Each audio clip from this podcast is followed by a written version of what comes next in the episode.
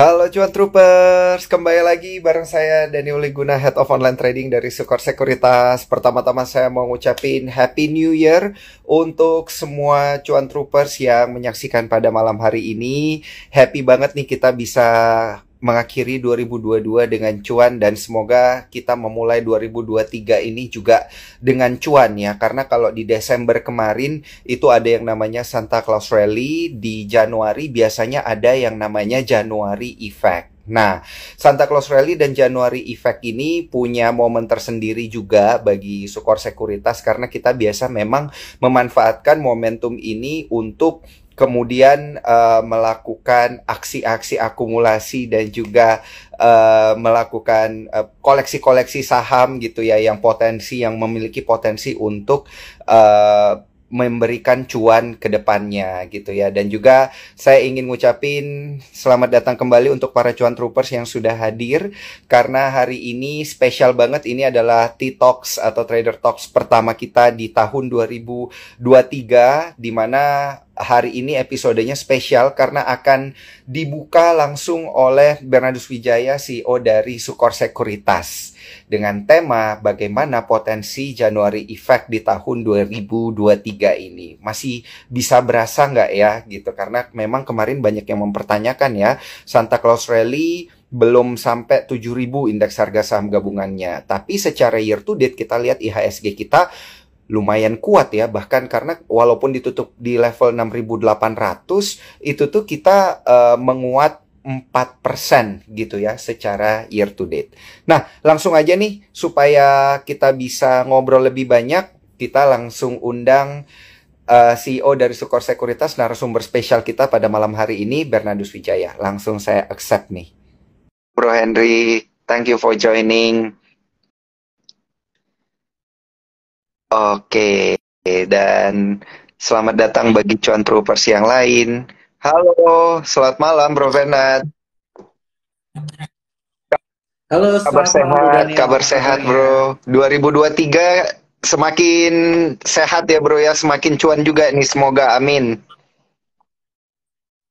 Amin, semakin sehat, semakin semangat, dan mudah-mudahan semakin cuan buat cuan troopers. Dan sebelumnya saya mengucapkan kepada para followers support sekuritas, support cuan troopers, selamat tahun baru buat rekan-rekan sekalian. Mudah-mudahan tahun ini menjadi new beginning buat rekan-rekan sekalian, baik dari sisi pekerjaan, karir, bisnis, maupun dari sisi persahaman juga. Amin.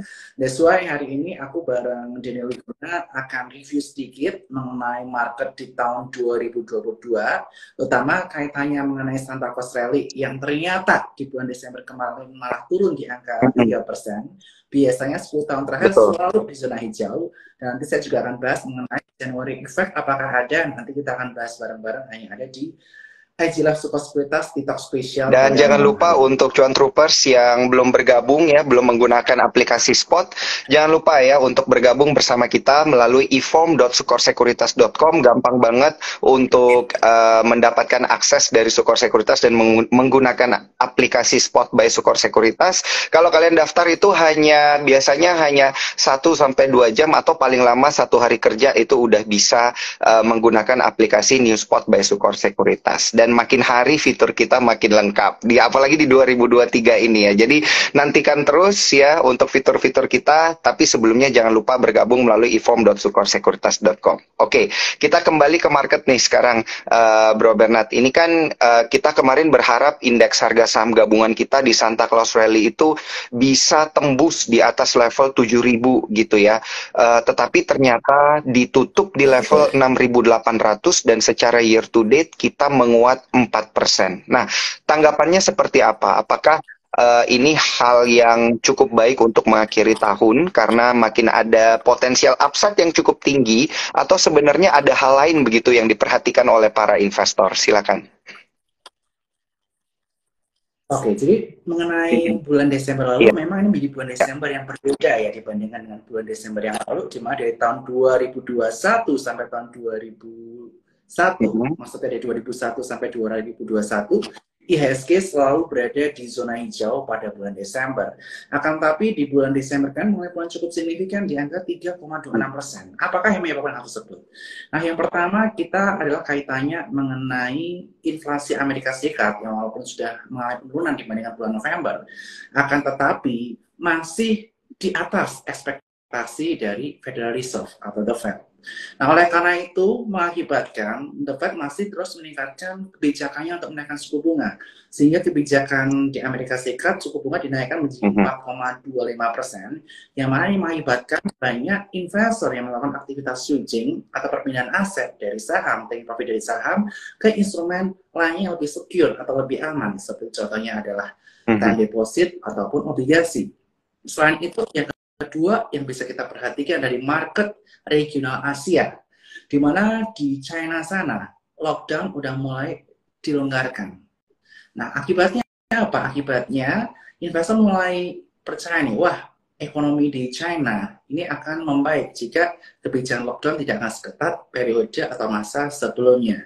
Sehingga pada waktu itu, di mana Hang Seng PI-nya masih di kisaran PI 11 dengan IHSG hmm. PI-nya di kisaran PI 14, banyak yang beralih mengalihkan dananya dari Indonesia ke market lain, yaitu Hang Seng yang mengalami peningkatan cukup signifikan pada akhir bulan Desember yang diakibatkan oleh kepercayaan investor mulai pulih setelah hmm. kebijakan lockdown hmm. yang akan dikeluarkan di sana.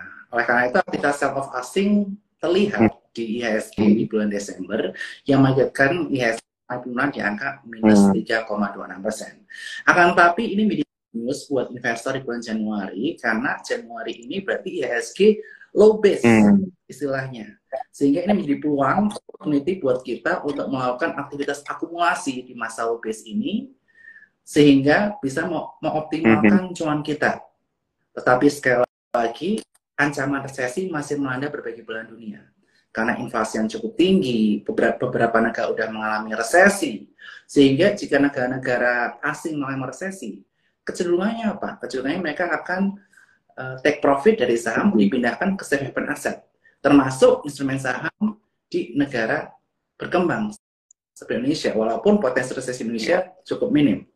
Saham di take profit pindah yang lebih aman, asing mengamankan diri. Nah, nanti ini ada potensi resesi mungkin di kisaran area Q1 hmm. akhir atau Q2 nih banyak yang prediksikan sebut nah karena itu hmm. saat ini kalau teman-teman mau trading trading lakukan dengan strategi hmm. swing trading dengan stop loss yang ketat itu yang menjadi catatan saya yeah. dan untuk IHSG sendiri IHSG di, di tanggal 27 Desember kemarin dia breakout dengan pola mm -hmm. ascending triangle dan tentu saja ini menjadi area support baru, area berikutnya kemarin, yaitu di area 6840 hingga area moving average 20 di kisaran area 6815. Nah, ini ya dekat area support. Saya udah call hmm. di acara bisikan Bernard bahwa dua hari ini ketika menyentuh area tersebut kita bisa melakukan akumulasi dan hari ini IHSG pun mengalami kenaikan cukup signifikan di angka 0,55 persen. Tetapi dia baru confirm akan kembali masuk ke fase uptrendnya jika dia berhasil menembus area moving average 50 sekaligus berpotensi mm -hmm. breakout dengan bola cup and handle jika dia breakout di area 6953. Nah, ini 6953 ini angka krusial dan jika dia bisa breakout ke area tersebut ada potensi dia menguji area moving average 100 di area 7027 dan nextnya berpotensi di angka 7125. Akan tapi sekali lagi, potensi resesi masih melanda berbagai belahan dunia, sehingga pembatasan risiko atau stop loss serta money hmm. management itu penting dilakukan oleh oh. para investor. 6953 ya. Ini level krusial yang perlu diperhatikan oleh para cuan troopers. Sebelum kita lanjut ngobrol-ngobrol market ini uh, Bro Bernard, ini di kolom komentar rame nih banyak yang nanyain. Ini kalau mau ngelihat bisikan Bernard atau mau dengerin info-info dari Bro Bernard nih sekarang ke mana nih? Karena katanya kan saham pagi uh, udah nggak ada gitu, diganti uh, dengan bisikan Bernard. Nah ini gimana ini Bro kalau mau dengerin? Nah, buat rekan-rekan sekarang, teman-teman bisa join Clubhouse Bernard Wijaya 17 atau Twitter Bernard Wijaya 17, di mana sebenarnya ini mm -hmm. hanya rebranding aja, supaya kita lebih semangat lagi untuk memulai tahun 2023 ini. Nah, that's why teman-teman bisa follow Clubhouse saya atau Twitter saya, dan saya akan standby di jam 8.35 sampai dengan jam 8.55 untuk menemani rekan-rekan semua untuk memberikan tips mengenai market maupun stok pick pilihan yang udah saya olah bersama dengan mm-hmm, mantap. Berarti ini programnya bukan dihilangkan ya, teman-teman cuan troopers, hanya rebranding aja dari uh, saham pagi menjadi bisikan Bernard gitu ya di 2023 ini karena udah rebranding harusnya makin kenceng ini ya karena hashtagnya udah bisikan Bernard berarti bisikannya harusnya makin kenceng nih di 2023. Oke, okay, uh, eh, kalau kita uh, ngelihat pergerakan IHSG tadi sudah disebutkan level krusial 6953. Nah, uh, di kuartal satu ini tadi juga Bro Bernard udah sempat bilang bahwa ada potensi resesi gitu. Nah, apakah artinya secara garis besar itu potensi untuk Januari efeknya ini semakin mengecil atau justru uh, semakin kencang gitu. Jadi orang bakal melakukan akumulasi dulu nanti jualannya di akhir kuartal satu gitu. Oke, okay, kalau pandangan saya saat ini ini merupakan momen yang bagus ya untuk kita mulai masuk ke terutama di awal tahun memang biasanya ada January effect karena banyak orang yang udah mm-hmm. beres dari liburan, mereka kembali masuk ke market, memasukkan dananya kembali ke pasar saham, sehingga tentu saja dengan semakin banyak orang yang kembali ke pasar saham, banyak melakukan pembelian saham, ada potensi January effect ini terjadi di tahun 2023 ini. Tetapi sekali lagi pembatasan itu tetap penting, dan biasanya Indonesia ini merupakan market yang driven by mm-hmm. commodity akhir-akhir ini ya. Dan perhatikan musim dingin itu akan berakhir di kisaran bulan Februari dan biasanya harga saham-saham komoditas itu puncak-puncaknya di minggu ketiga bulan Januari berdasarkan historical. Jadi teman-teman bisa perhatikan minggu kedua minggu ketiga kalau emang ada di area resisten dan susah menembus teman-teman bisa mulai melakukan aktivitas taking bertahap di area-area tersebut. Jadi teman-teman bisa perhatikan minggu ketiga minggu empat, sekarang kita dekat area support bisa akumulasi, tetapi sekali lagi jangan lihat timing saja, tapi juga perlu lihat area-area hmm. secara teknis. Okay. Begitu Daniel. Jadi ini masih aman, menurut aku Januari efek masih ada, cuma nanti perhatikan di akhir kuartal 3 ketika suku bunga udah dinaikkan mm -hmm. terus tinggi-tingginya, investor berpaling mm-hmm. ke instrumen yang lebih aman, kemudian potensi defaultnya juga semakin tinggi kalau suku bunganya naik. Nah, ini yang perlu mm-hmm. kita waspadai. Apalagi banyak negara yang sudah mengalami resesi, ini bisa berpotensi juga terjadi lagi karena inflasi yang, yang tidak terkendali. Hmm, baik. Nah, kalau uh, kita lihat dari sisi pergerakan dari tahun ke tahun dan potensi yang ada di 2023 ini, uh, apakah histori akan repeat itself gitu dalam arti apa yang terjadi di 2022 seperti di sektor perbankan yang uh, mendadak terbang tinggi gitu, ini akan terulang lagi di Q1 2023 ini? Oke, okay, kalau pandangan saya mm-hmm. saat ini ada beberapa saham mm-hmm. perbankan yang cukup mm-hmm. menarik ya, yang saat ini tertahan di area moving average 100-nya.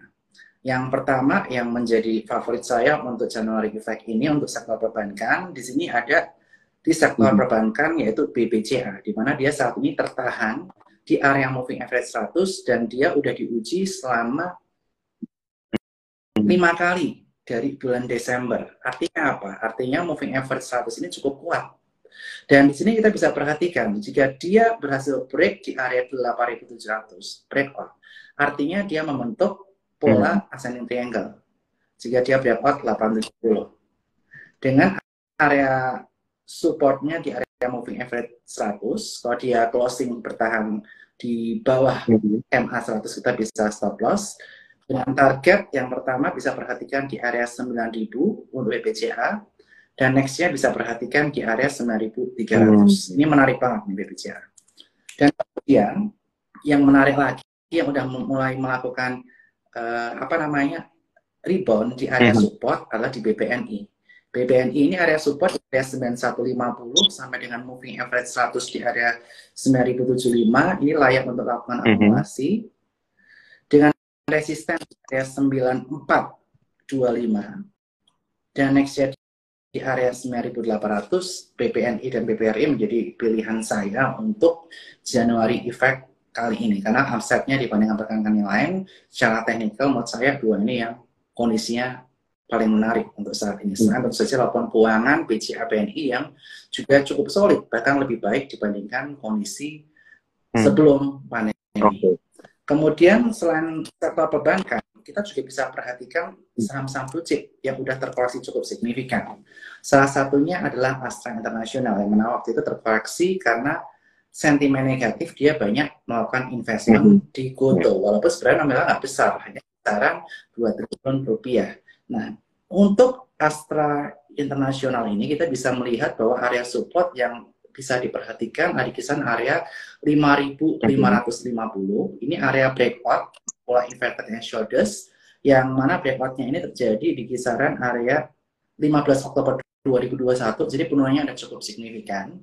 Teman-teman bisa mm-hmm. perhatikan dia sedang akan menguji area moving average 20-nya dan selanjutnya area resistance yang diuji jika dia, dia berhasil menembus moving average 20 di area 5950 dan nextnya bisa diperhatikan di kisaran area 6325 reward and decision cukup menarik untuk Astra International stop loss di area 5400 dan tentu saja yang perlu kita perhatikan Astra International ini di dalamnya itu ada hmm. perusahaan-perusahaan hmm.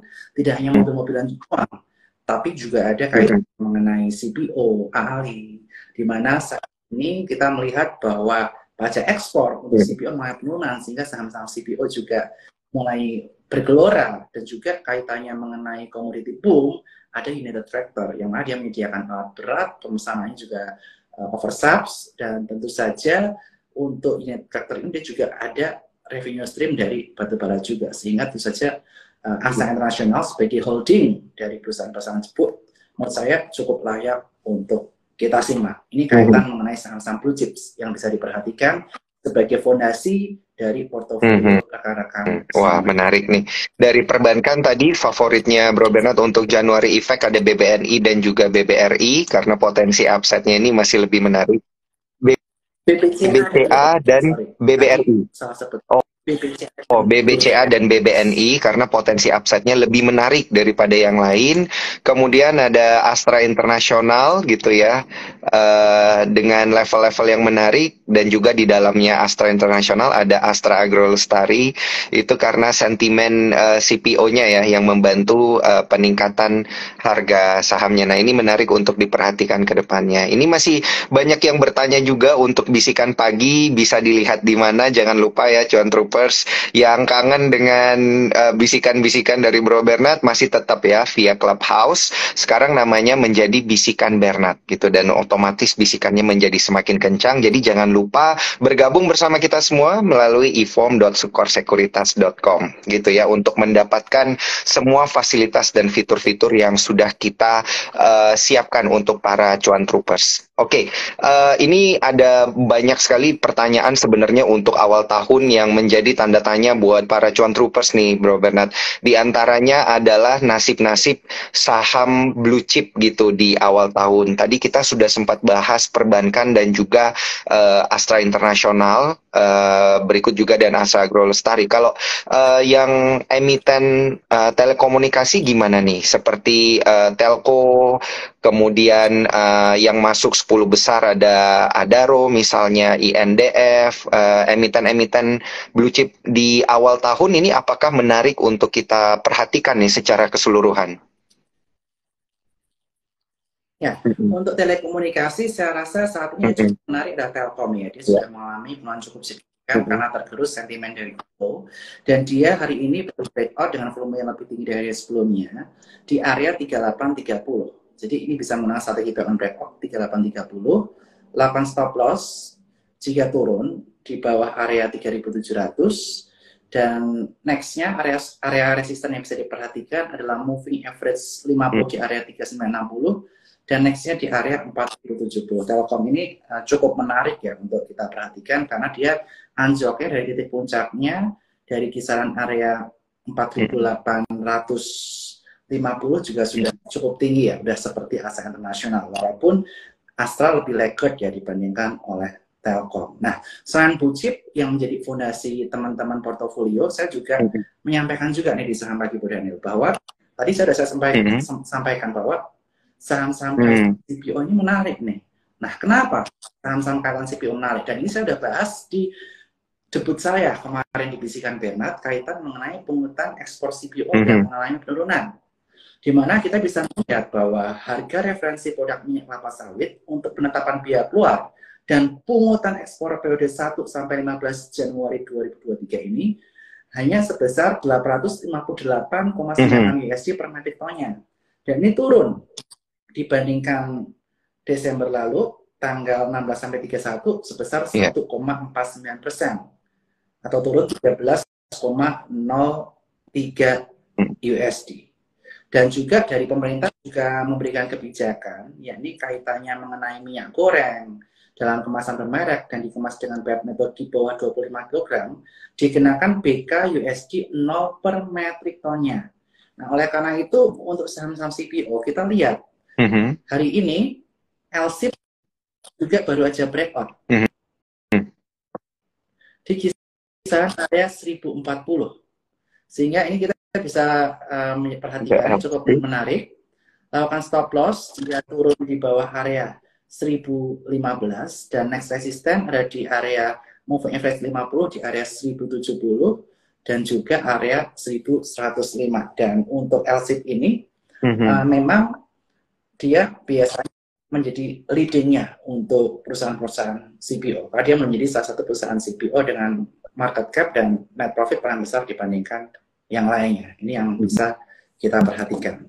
Nah, selain CPO, yang bisa kita perhatikan juga untuk melakukan swing trading, sekali lagi saya sampaikan ya, stop loss hmm. penting di kondisi hmm. market volatile seperti ini, adalah saham ditanya mengenai konstruksi. Nah, mengapa konstruksi ini uh, menarik? Karena yang pertama harganya udah turun cukup dalam, dan yang kedua tahun ini pemerintah juga mengalokasikan anggaran infrastruktur naik 7,75 persen year on year menjadi 363,8 triliun. Dan Waskita yang menjadi salah satu perusahaan di bawahnya atau yang masuk di dalam sektor konstruksi, dia juga baru saja mm -hmm. memenangkan tender yaitu proyek pekerjaan di dalam pelabuhan Patimban dengan nilai kontrak sebesar 3,7 triliun dan dalam proyek tersebut Waskita sebesar 16% atau 595 miliar dan waskita sudah terlihat area demandnya yang cukup kuat dan dia baru saja berhasil menembus area moving mhm. average 20-nya.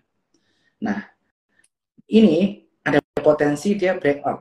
Jika dia breakout di area 384, ini akan menjadi peluang yang cukup menarik hmm. untuk waskita dengan next resistance di kisaran area 418 dan nextnya di area 474. Ini waskita juga sudah menunjukkan adanya tanda-tanda akumulasi dengan peningkatan volume yang menarik dua hari terakhir walaupun IHSG volumenya di hari pertama dan kedua sangat rendah. Volume IHSG kemarin hmm. hanya 5 triliun, hari ini hanya kisaran nah, 7 triliun. Benar begitu untuk sektor yang ini benar banget ini uh, Bro Bernard. Uh, karena kemarin juga kita uh, sudah memperhatikan nilai transaksi yang turun di akhir tahun ternyata berlanjut di awal pekan ini. Beberapa rekan-rekan kita ternyata banyak yang khawatir juga ini Bro Bernard. Boleh nggak dikasih tanggapan nih uh, apakah ini merupakan satu anomali begitu adanya penurunan nilai transaksi dari akhir tahun hingga awal tahun? Atau ya memang ini biasa aja gitu ini wajar terjadi Oke, okay, jadi kalau untuk spesifik hari kemarin ya, kita yeah. lihat bursa Asia kemarin tutup ya, jadi belum banyak investor yang melakukan aktivitas trading di pasar saham. Jadi kemarin hanya 5 triliun, hari sudah mulai peningkatan menjadi 7 triliun, hampir 8 triliun, tetapi ini disebabkan yang pertama tentu saja karena baru habis liburan ya, banyak orang yang belum comeback untuk masuk ke pasar saham lagi, dan kita juga melihat banyak kepanikan juga ya, terutama dari sisi retail, karena ternyata Desember Sentiment hmm. Rally Effect yang diharapkan oleh investor itu terjadi sehingga banyak yang uh, hmm. mungkin nyangkut atau hmm. beristirahat terlebih dahulu di sini tapi nanti ketika IHSG breakout area 6953 yang saya sampaikan tadi ini bisa menjadi momentum IHSG kembali ramai karena banyak investor retail terutama trader yang memanfaatkan peluang ketika dia market rally yang ditandai dengan breakout di IHSG-nya. Nah ini kita jangan sampai ketinggalan nih. Kalau dia breakout ini menjadi momentum yang menarik dan potensially menurut pandangan saya market bisa kembali ramai. Apalagi jika minggu pertamanya mm-hmm. minggu kedua biasanya lebih ramai. Nah, jangan ketinggalan dan jangan lupa supaya semakin kencang cuannya join bareng kita trading dengan menggunakan aplikasi Spot by Sukor Sekuritas. Cara gabungnya gampang banget melalui eform.sukorsekuritas.com ya. Prosesnya hanya satu hari kerja aja udah bisa pakai aplikasinya. Oke, okay, uh, Bro Bernard tadi kita udah membahas beberapa saham yang potensial dan juga menarik termasuk dengan beberapa beberapa sektor yang unik gitu ya. Ada CPO dan juga konstruksi yang sudah disebutkan oleh uh, Bro Bernard. Nah, ini kalau uh, kita lihat dari sisi sektor-sektor lainnya gitu, uh, Bro Bernard, uh, apakah komoditi di awal tahun ini masih uh, menarik begitu untuk kita bahas? Oke, untuk kaitan mm -hmm. mengenai komoditas, pandangan saya tentu saja ini masih menarik selama yang pertama uh, perang antara Ukraina mm -hmm. dan juga Rusia masih berkelanjutan sehingga suplai dari batu bara ini masih uh, tertahan. Apalagi dengan China yang akan berencana membuka lockdownnya secara penuh yang diharapkan. Sehingga tentu saja aktivitas industri manufaktur akan kembali terekspansi yang mana ini akan berdampak kebutuhan dari batu bara akan meningkat. Walaupun nanti kita bisa hati-hati waspada ketika musim dingin berakhir. Teman-teman jangan lupa untuk melakukan taking profit. Karena mengapa? Karena saat ini Eropa, Amerika Serikat itu banyak kebutuhan batu bara hmm. karena musim dingin untuk penghangat ruangan, untuk tenaga listrik. Walaupun tentu hmm. saja smelter yang merupakan untuk membuat uh, electric vehicle untuk mengolah nikel ini juga membutuhkan yeah. batu bara. Nah, oleh karena itu untuk saham-saham kaitannya mengenai batu bara, saya juga udah uh, rekomendasi beberapa. Mulai kemarin saya sudah rekomendasikan yang pertama PTPA. Dia udah berhasil uh, mengalami pantulan ya di area support kisaran area 3610 dia berhasil mantul dia sedang menguji area moving average 20 di area 3730 dan jika dia bisa menembus, ada resisten yang perlu diwaspadai di area 3830. Dan jika dia menembus 3830, ada potensi dia membentuk pola semacam inverted head shoulders. Dan nextnya ada moving average 100 di kisaran area 3960 dan nextnya di area hmm. 4310. Ini yang bisa diperhatikan oleh sekalian. Dan selanjutnya saya di bisikan Bernard, saya juga mention mengenai Harum mulai dari kemarin, kalau teman-teman yang udah ngikutin dari kemarin, teman-teman pasti udah ngikutin. Di sini bisa lihat bahwa area 1600 ini merupakan area support yang cukup kuat untuk Harum dan dua hari beruntun dia mengalami peningkatan cukup signifikan. Next dia akan menguji area moving average 50 di area 1670 dan nextnya resisten yang kuat lanjutnya adalah di atas moving average uh, 20 dan 100 di kisaran 1725. Di area ini teman-teman bisa perhatikan uh, untuk aktivitas taking mm -hmm. profitnya dan selanjutnya, Pak, kalau tiap resesi, biasanya banyak orang switch ke safe haven aset. Market sepi, banyak ke safe haven aset. Itu apa? Emas. Dan baru saja pagi tadi, teman-teman kalau dengar saham pagi, saya BRMS juga rekomendasikan. Hari ini mengalami kenaikan cukup signifikan di angka 4,4 persen. Perhatikan area support di area 161. Tetapi kalau teman-teman mau nunggu breakout, bisa Perhatikan area 173 dan jika breakout bisa lakukan pattern breakout dengan resisten di kisaran area 185 itu juga dekat dengan moving average mm -hmm. 100-nya. Dan juga untuk saham-saham related sama emas tadi saya juga rekomendasikan pagi itu yaitu MDKK mm -hmm. naik 4,6 persen. Selamat yang cuan dari MDKK. Teman-teman bisa perhatikan area next resisten yang perlu diwaspadai di area 4400 teman-teman bisa perhatikan taking profit buat yang ikut uh, bisikan berat pagi tadi. Jadi selamat buat teman-teman yang udah cuan dan tentu saja buat teman-teman untuk nanya-nanya ke mentor, hmm. ke edukator sekuritas, itu teman-teman bisa bergabung ke grup namanya Sukor Cuan Troopers. Kalau awal cuma tiap pagi, teman-teman hmm. bisa nanya karena aku harus hmm. kerja, meeting, kemudian ngurusin Sukor. Nah, tapi teman-teman jangan khawatir, saya udah uh, siapkan banyak edukator di tim support sekuritas. Kita ada sekitar 6 edukator, di mana edukator ini khusus untuk maintain teman-teman yang mau nanya soal saham. Dan teman-teman caranya gampang untuk join. Buka rekening support di eform.supportsekuritas.com atau bisa buka rekening langsung di aplikasi Spot by Support Sekuritas yang bisa download di App Store maupun Google Play Store. Nah, kemudian di aplikasi ini teman-teman bisa melakukan mm -hmm buka rekening support. Dan ketika nanti teman buka rekening support, satu dua hari kerja dikirimin email, bisa login, nanti di all menu teman-teman bisa uh, masuk ke start hmm. starter kit. Nah di starter kitnya ini, ini ada link untuk masuk ke Telegram support troopers, support troopers channel maupun kaitannya mengenai fundamental, teman-teman bisa diskusi banyak di situ. Jadi jangan lupa manfaatkan channel efek ini dengan buka rekening support dan bergabung menjadi support contoh pas. Betul. saja ya Daniel ya, kita banyak kejutan. Mulai dari merchandise menarik tiap IG Live, kemudian buat klien, kita banyak event edukasi sebulan sekali yang secara offline.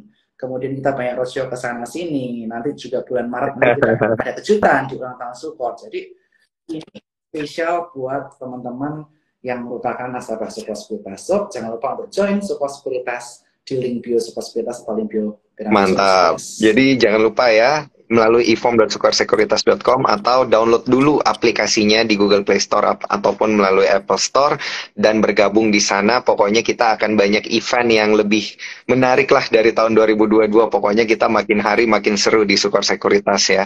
Nah, uh, dan juga uh, untuk teman-teman cuan troopers yang ingin bertanya, jangan lupa masukin pertanyaannya di kolom question and answer nih. Mumpung ada Bro Bernard yang bisa langsung jawab ya. Biasanya uh, Bro Bernardnya sibuk, tapi mumpung masih bisa dijawab pada malam hari ini. Pertanyaan dimasukkan di kolom question and answer akan kita jawab satu persatu.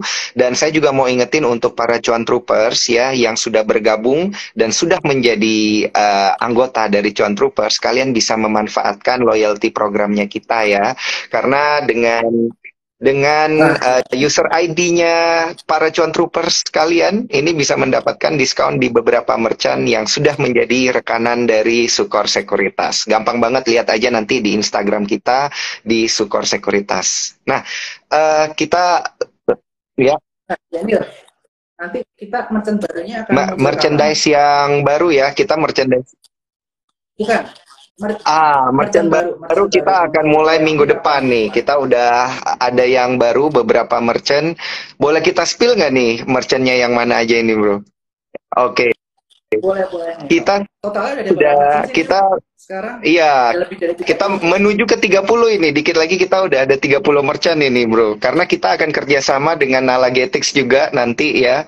Dan juga kita akan bekerja sama uh, dan sudah bekerja sama dengan Batik Walters ya. Jadi kalau teman-teman mau bikin batik itu bisa dapat promo menarik dan juga ke beberapa rekan-rekan food and beverage kita yang sudah menjadi rekanan gitu ini bisa uh, mendapatkan diskon khusus gitu ya uh, apabila menjadi uh, Sukor Cuan Troopers. Nah, uh, Bro Benat, kita balik ke pergerakan market nih ya. Kalau tadi sudah dijelasin emiten emas tadi ada yang nanya MDKA seperti apa udah dijelasin uh, plus dengan BRMS yang udah cuan double digit gitu ya dari hari kemarin. Selamat buat yang udah cuan nih para cuan troopers. Uh, kita coba lihat ke sektor yang biasanya menarik di awal tahun karena kan kalau kita lihat uh, sebentar lagi di bulan Januari ini kita ada momentum uh, Imlek juga gitu ya yang biasanya di Februari ini sekarang ada di Januari. Apakah ini nanti akan besar pengaruhnya bagi emiten-emiten retail atau konsumsi? Oke, untuk emiten retail kita melihat bahwa menjelang tentu saja nanti ada Chinese New Year, kemudian mm-hmm. di bulan Ramadan, di bulan Maret, tentu saja ini juga bisa menjadi hal yang bisa kita perhatikan. Tetapi saat ini emiten retail flow-nya masih uh, minim ya untuk saat ini kita bisa melihat. Tetapi yang udah menarik nih, saya juga udah rekomendasikan tadi pagi yang sudah bergerak di area support yang cukup kuat mm -hmm. dan sudah ada rejection membentuk candle inverted hammer mm -hmm. di area support yaitu adalah LPPF ya, LPPF.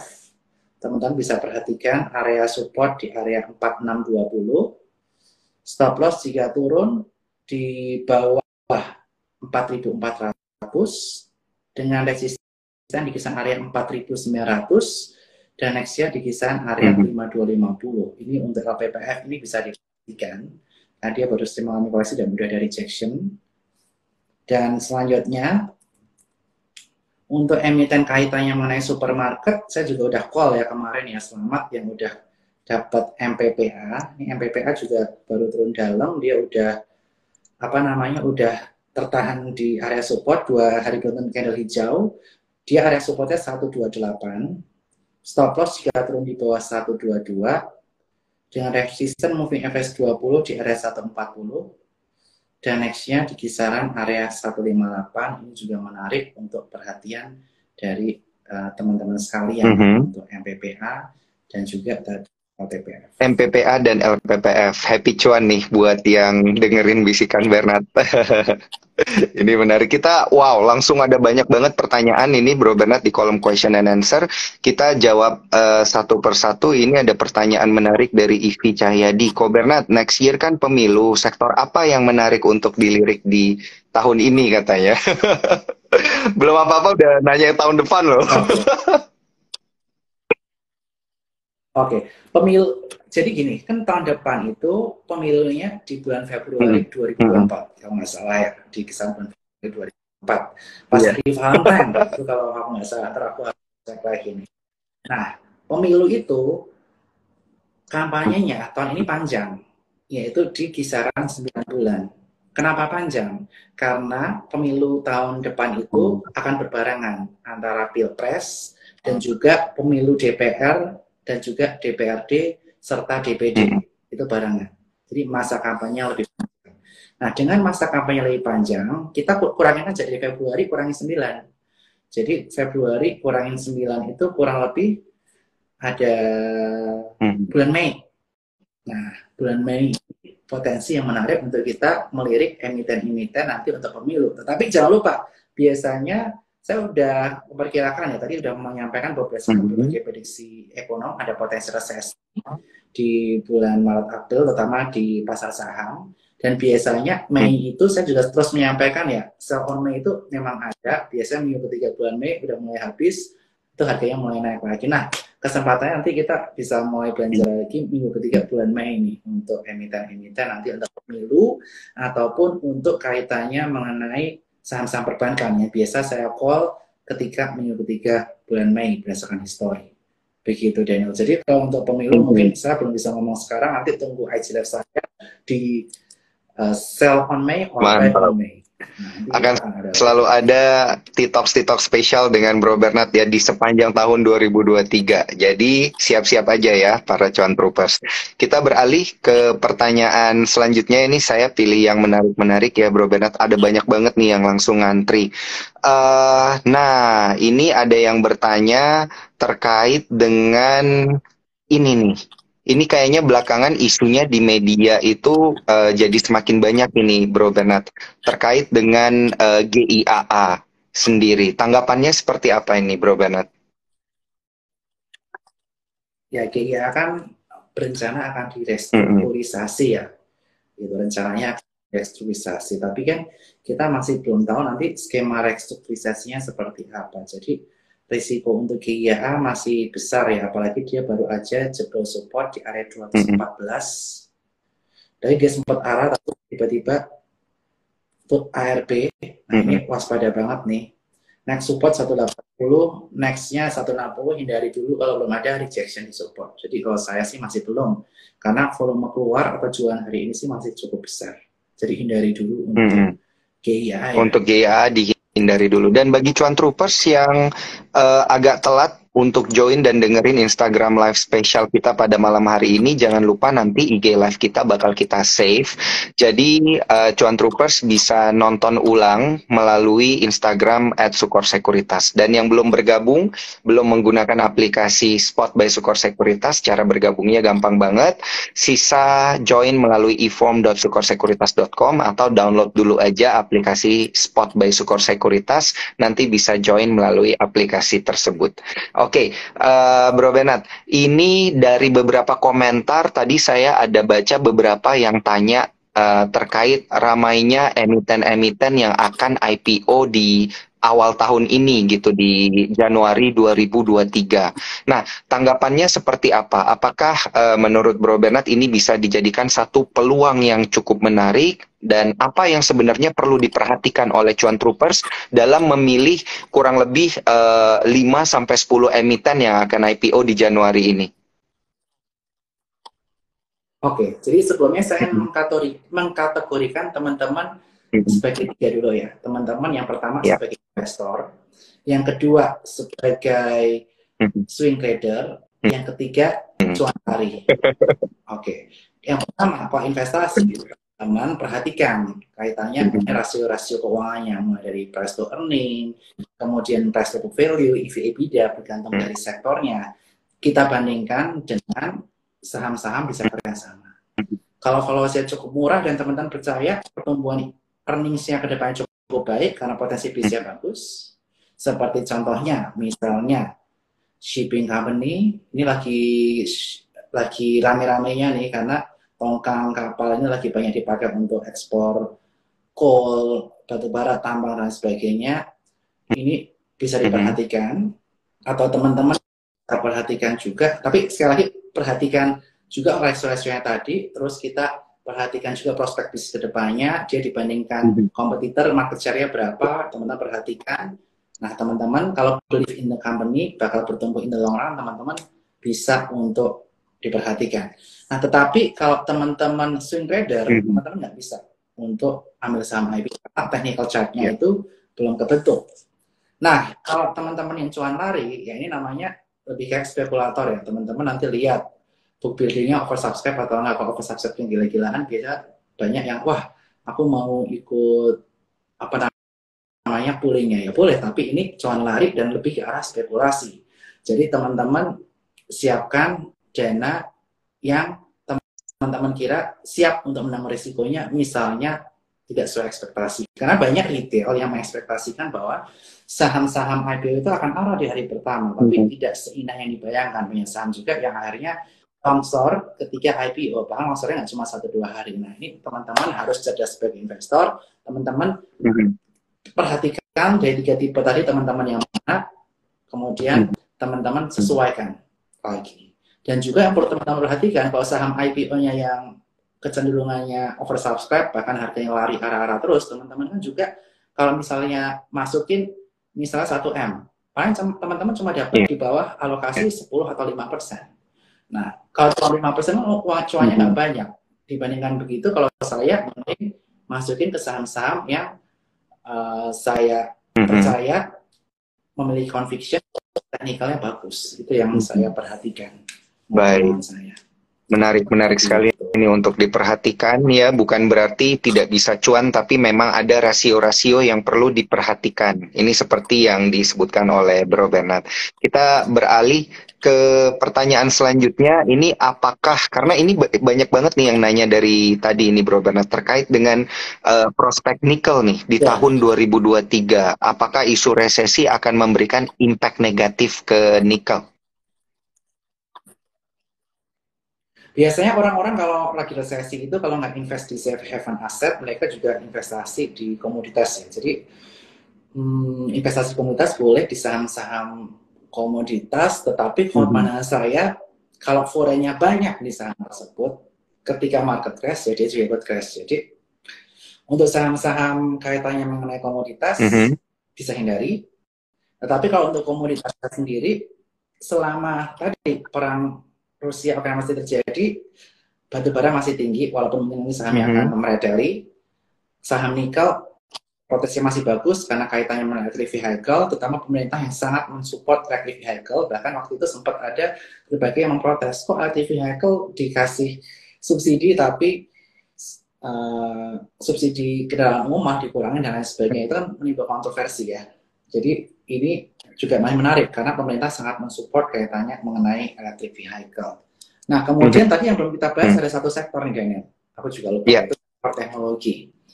Nah, sektor teknologi ini di Indonesia sudah mengalami penurunan yang cukup signifikan ya, mulai dari bank digital maupun dari teknologi itu sendiri. Nah, untuk yang pertama, kita Goto. Goto ini bagusnya untuk trading cepat ya Mas Ian ya. Kecuali nanti dia bisa breakout dengan volume tinggi di area 103. Kalau dia breakout 103, dia ada potensi upside yang lumayan yaitu bisa ke area 123 dan nextnya kurang lebih di area 146 di moving average 50 sekarang masih di fase akumulasi dengan support pertama di area 91 stop loss 90 eh, support kedua di area 81 stop loss di area 79 kemudian yang bisa kita perhatikan lagi adalah harga saham bank digital yang sebenarnya dia ini secara fundamental cukup kuat ya karena usernya paling besar. Udah mencatatkan laba di kuartal 3 2022 yaitu BBYB ya BBYB ini masih di fase akumulasi tapi sekali lagi saham-saham teknologi ini kita harus disiplin stop loss kalau nggak terus semakin dalam. Karena mengapa? Karena pergerakan cukup volatile apalagi sekarang suku iya. bunga masih naik ya walaupun potensi kenaikan per bulan atau ketika diumumkan ada Fed tidak akan sebesar sebelumnya. Dan kita perkirakan nanti di kisaran mentok uh, Fed rate mungkin di kisaran hmm. area 5 sampai lima setengah persen ya. Jadi uh, upside-nya udah minim untuk kenaikan suku rate. Nah, tapi nanti ketika suku bunga nanti kembali, ini menjadi peluang yang menarik untuk saham-saham di sektor teknologi. Dan untuk BBB sendiri kita perhatikan stop loss jika turun di bawah 610, perhatikan jika dia breakout di area 675, dia ada potensi ke area 754 dan nextnya di area 820. Itu yang bisa kita perhatikan mm -hmm. Wah, menarik banget nih. Udah banyak juga soalnya dari tadi yang tanya terkait dengan BBYB gimana ke depannya sudah dijawab barusan oleh Bro Bernard gitu ya. Dan juga uh, bagi yang bertanya tadi ada beberapa yang bertanya terkait emiten-emiten dengan fundamental bagus, blue chip blue chip yang masih bagus untuk diperhatikan sudah kita bahas tadi di awal-awal Instagram live kita. Jadi jangan lupa uh, yang terlambat nanti nontonnya lewat Instagram Sukor Sekuritas ya karena IG live kita akan kita save di sana. Nah, ini ada pertanyaan menarik di kolom yes. komentar Bro Bernard terkait dengan Panin Group nih katanya downtrend terus. Ini apa yang terjadi nih gitu? Ada tanggapan nggak dari Bro Bernard? Kalau Panin Group waktu itu kan mengalami kenaikan karena adanya rumor bahwa grup ini atau saham seperti Panin Live bank panen ini akan dijual ke yeah. pihak lain atau pihak luar. Salah satunya ada yang menjadi kandidat waktu itu ada MUFG, kemudian ada Sumitomo, mm-hmm. ada Mizuho yang menjadi kandidat dari panen. Nah, tetapi sejak kabar itu tidak terdengar lagi, kita nggak yeah. tahu jadi atau enggak ya. Sejak kabar itu tidak terdengar lagi, distribusi ini terus terjadi, terus terjadi di saham mm. grup panen. Apalagi dia terus untuk lower low. Nah, ini area krusial untuk PNLF terutama ini yang paling liquid di area 330. Kalau jebol 330 hmm. turunnya bisa dalam banget. Nextnya bisa ke 276 dan nextnya di area 236. Kalau teman-teman mau spekulasi, stop loss. Jika dia turun di bawah 330 itu wajib untuk panen live. Mengapa bisa turun ya? Karena mungkin hmm. orang-orang yang mengharapkan nih terjadinya penjualan dari panen bank ke salah satu dari tiga tadi. Hmm. Tapi nggak kejadian-kejadian sehingga banyak spekulator yang memutuskan untuk taking profit dari saham ini. Itu yang terjadi dari grup hmm. panen ini. Hmm, baik, ini juga sekaligus menjawab uh, banyak cuan troopers yang bertanya melalui kolom question and answer ya, banyak yang bertanya terkait dengan PNLF dan juga grup Panin sudah dijawab, yang bertanya tentang uh, bank-bank digital juga sudah dijawab, tetapi ini ada satu nih yang menarik ini Bro Bernard terkait dengan emiten dengan valuasi yang masih sangat murah dan potensi kuat gitu. Ini uh, berdasarkan pantauan Bro Bernard nih, ada nggak sih yang benar-benar dilirik? Oke, okay, sorry. Terkait dengan emiten dengan valuasi yang masih sangat murah dan potensinya kuat gitu. Atau memang emiten rata-rata udah okay. pada mahal-mahal semua nih dilihat dari PER dan juga PBV.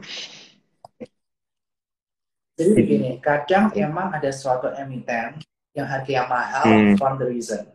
Contohnya BBCA, dia kan value-nya yeah. lebih dari lima kali, jauh dari bank-bank lainnya. Tapi for a reason, karena mengapa? Karena earnings growth-nya signifikan.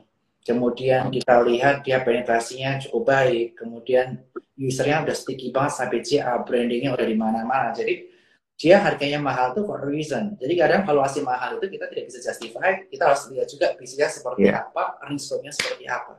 Itu yang perlu diperhatikan. Dan kadang ada saham yang cheap for a reason. Contohnya dia chip karena nggak pernah bagi dividen. Nah waktu itu dialami oleh grup yang mau disebutkan tadi. Karena memang waktu itu dia hampir nggak pernah bagi mm -hmm. dividen. Sehingga price to book value-nya murah banget. Jadi kita nggak nggak cuma bisa lihat dari faktor valuasi doang, tapi kita lihat dari beberapa faktor. Tetapi jika teman-teman menjadi value investor, ya bisa pilih saham yang murah-murah. Tetapi sekali lagi kita nggak tahu naiknya kapan. Karena biasanya saham-saham yang valuasinya murah seperti ini, ini likuiditasnya awal-awalnya sepi, kecuali ada acara corporate action seperti tadi di area hmm. grup panen.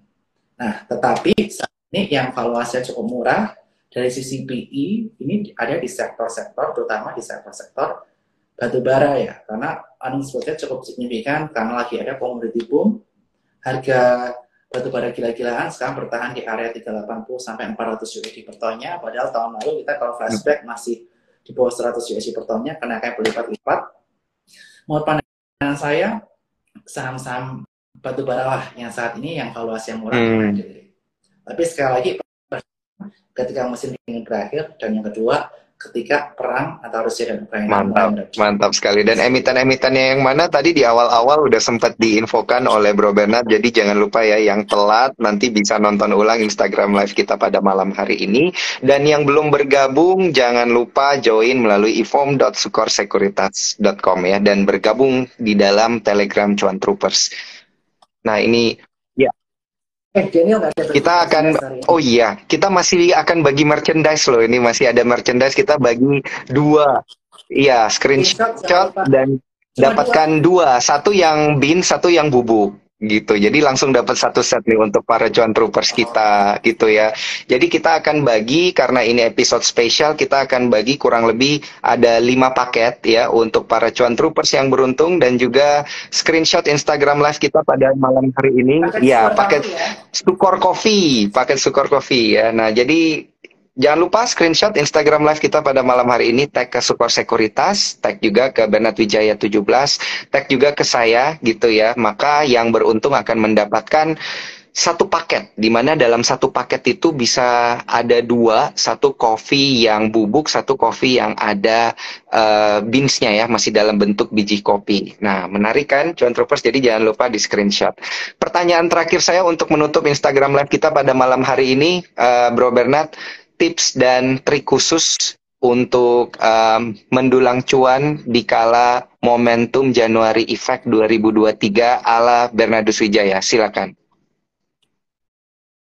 Oke, yang pertama kita di fase akumulasi ketika dekat-dekat area support ini kita harus berani ambil, terutama saham-saham yang fundamental kuat yang harganya sedang di area support. Kalau saham-saham big caps, aku biasanya suka back on weakness. Contohnya tadi ada BCA, BNI, Astra itu tiga pilihan aku untuk big caps untuk kondisi saat ini ini menjadi uh, penopang portofolio teman-teman semua. Maksudnya penopang apa? Porsi teman-teman banyak di sini. Ini maksudnya kalau naik mungkin nggak signifikan saham-saham yang small cap, tapi ini bisa menjadi penahan kalau misalnya longsor downsetnya udah nggak banyak. Jadi pilih saham yang fundamental untuk mengisi mayoritas portofolio teman-teman, tapi jangan lupa untuk mm -hmm. alpha seekersnya. Alpha seekersnya apa? Alpha seekersnya bisa yang berpotensi. Mulai dari CPO, kemudian mining, kemudian tadi ada konstruksi mm -hmm. maupun teknologi. Ini teman-teman bisa pilih yang sesuai dengan risk profile teman-teman sekalian. Plus, di kondisi market volatile seperti ini, jangan lupa untuk stop loss, karena kondisi makroekonomi secara dunia masih belum menentu. Karena stop loss ini akan mengamankan modal teman-teman untuk nggak tergerus lebih dalam lagi. Daripada tergerus lebih dalam lagi, stop loss, nanti kita tunggu momen yang tepat, kita bisa pindah ke saham yang lain, atau kita bisa tunggu nanti momen ketika market lagi enak. Dan perhatikan area resisten 6953 ketika ini ke breakout, ada potensi market kembali ramai lagi, dan ini menjadi kunci ISG untuk membentuk bullish reversal pattern, yaitu pattern dalam bentuk cup and mm -hmm. Seperti itu.